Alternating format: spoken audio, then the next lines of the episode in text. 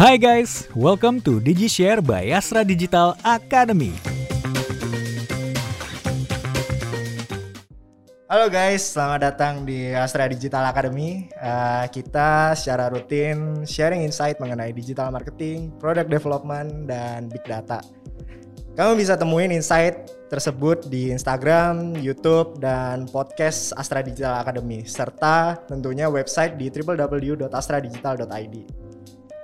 Perkenalkan gue Cahaya Perbawaji atau uh, sering dipanggil Aji uh, yang saat ini sedang mengemban tugas sebagai marketing teknologi di Astra Digital dan di episode kali ini kita bakal ngobrol-ngobrol bareng Leo Putra Adi Iriantoro Betul sekali. Performance Marketing Astra Digital. Betul. Yang mana sudah mendalami dunia performance marketing sejak 2016 betul ya?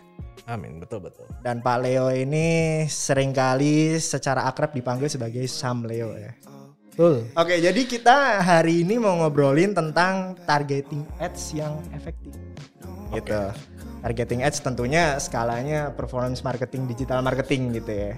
nah, mungkin boleh dijelasin dulu tuh sebenarnya apa sih targeting ads itu tuh dalam dunia digital marketing dan seberapa penting tuh targeting ads itu dalam digital marketing? Monggo. Oke. Okay.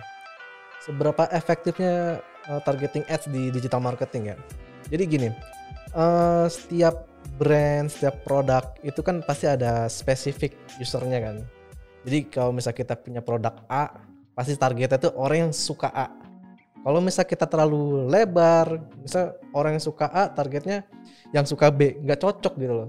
Jadi memang yang bagus itu ya kita menargetkan orang-orang yang memang suka yang ada atau ada kemungkinan menyukai produk kita sendiri gitu. Hmm, oke okay, oke okay, oke okay, oke. Berarti misalnya nih hmm. jualan mobil gitu, yes. yang ditarget yang kira-kira persona orang yang suka dengan mobil gitu. Ya? Betul, ya? potensi mau beli mobil. Gitu. Oh gitu, ya ya ya ya ya. Nah, dan targeting ads yang efektif tuh kayak gimana sih sebenarnya?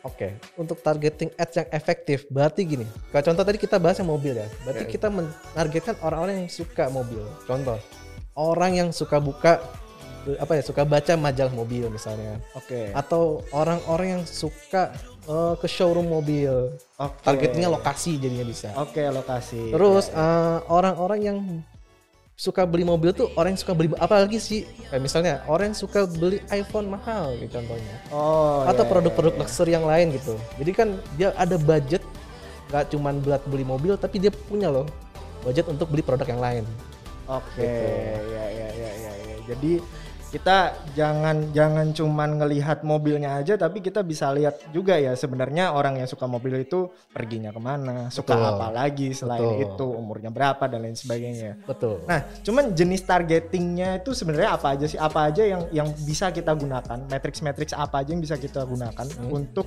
uh, menargetkan ads kita oke okay. kalau misalnya dilihat dari uh, apa ya channelnya ya yeah. kalau channel itu kayak contoh Facebook Ads, okay. Google Ads itu placementnya ada banyak.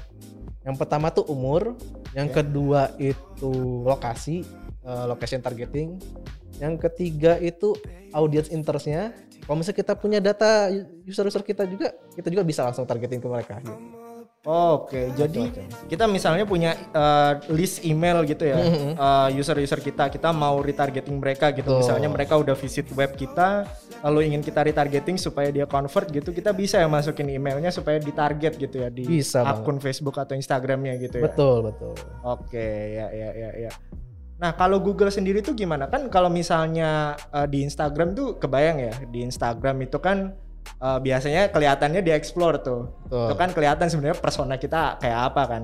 Tuh kelihatan tuh uh, uh, interest kita tuh apa aja. Nah, kalau di Google tuh apa yang apa yang di di uh, target gitu. Apakah kita bisa menarget interestnya atau dari dari apanya? Karena kan kita cuman masukin keyword aja kan gitu. Oke, okay. kalau misalnya dari Google ya, Google itu kan berarti yang kita targetnya ada keywordnya, yang kita bayar tuh cost per klik atau cost cost per klik itu per keywordnya gitu. Jadi misalnya kita mau uh, jual mobil kita punya produk mobil mau kita jual. Ya udah kita menargetkan user-user yang ada potensi yang biasa dia nyarinya apa sih ketika pengen beli mobil? Misal uh, ju jual mobil di Jakarta lokasi jual mobil di Jakarta gitu. Ya udah nanti kita pasang tuh keyword lokasi jual mobil di Jakarta sebagai keyword kita di Google Ads Jadi ketika Oke. ada user yang mencari lokasi jual mobil di Jakarta, maka langsung tuh posisi iklan kita paling atas begitu. Oke, ya, ya, ya. Jadi jadi mainnya itu di di keywordnya itu ya emang Betul. ya. Yang kita bidding, yang kita bayar tuh lah keywordnya. Oke. Gitu. Nah kalau misalnya tadi kan Google katanya ada umur dan lain sebagainya itu Betul. berkaitan dengan akun Google-nya Google-nya, dia berarti ya. betul. Oh gitu. Oke oke. Nah cuman kan gini nih. Jadi eh kan targeting itu kan ya, di satu sisi itu kan berarti kan kita harus menargetkan se-segmented mungkin gitu. Betul. Cuman eh ketika misalnya kita mau meningkatkan awareness gitu misalnya Oke. ya.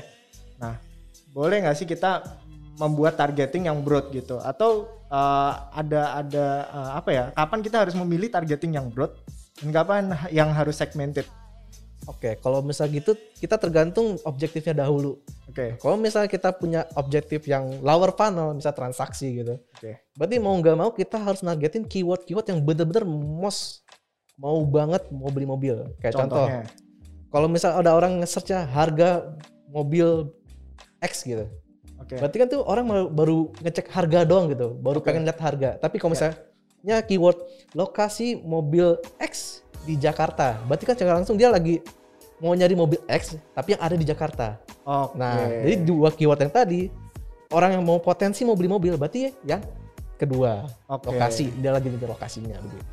Ya ya ya ya. Nah, kalau kalau di di Instagram sendiri gimana tuh?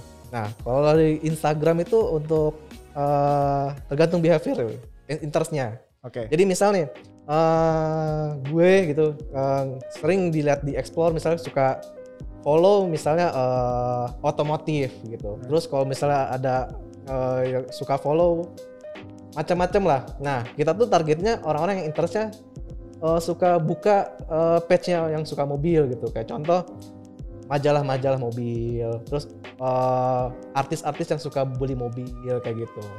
Oke, berarti artinya misalnya tadi kita mau target lower funnel, kita targetin misal kita mau jual Fortuner gitu ya. Kita targetin yang uh, orang-orang yang interestnya di Fortuner tahun berapa gitu ya. Sedangkan kalau misalnya mau awareness mobil bekas aja gitu ya, Boleh. secara secara broad Secara gitu aja ya. banget banget. Oke, sip. Nah, terus sekarang misalnya gini nih, eh, apa namanya? eh, saya nih Hmm. mau bikin ads gitu ya dan Hmm. mau men-set up targeting ads-nya gitu. Nah, Hmm. apa aja do's and don'ts-nya gitu? Langkah-langkahnya tuh secara umum ya, ini nggak ngomongin eh, spesifik per, per platform ya. Hmm. Nah, itu secara gambaran besar tuh do's and don'ts-nya dan langkah-langkahnya tuh kayak gimana? Oke. Kalau misalnya langkah-langkahnya tuh kita nilai dulu. Kita punya budget berapa? Kalau misalnya Oke. kita budgetnya sempit, berarti secara langsung kita harus benar-benar memikirkan keseluruhan.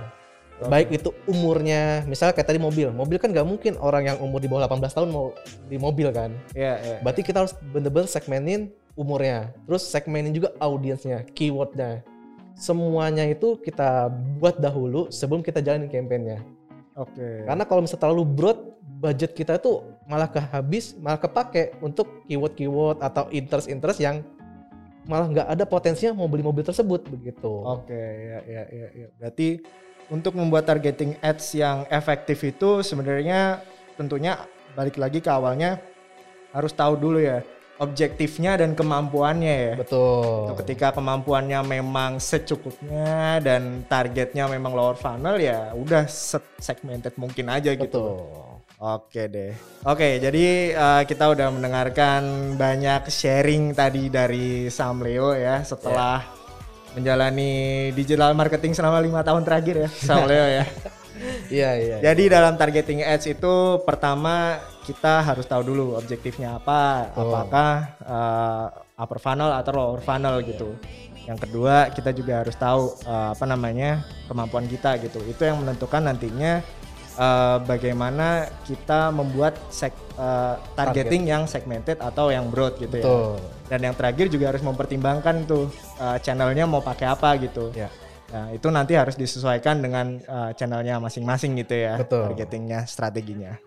Oke, uh, kira-kira segitu dulu ya bahasan kita tentang targeting ads yang efektif. Dan Hmm. buat teman-teman yang mau belajar buat ngejalanin targeting ads dan channel-channelnya kayak gimana, stay tune di YouTube, podcast, dan Instagram Astra Digital Academy ya. See you, keep learning and stay healthy.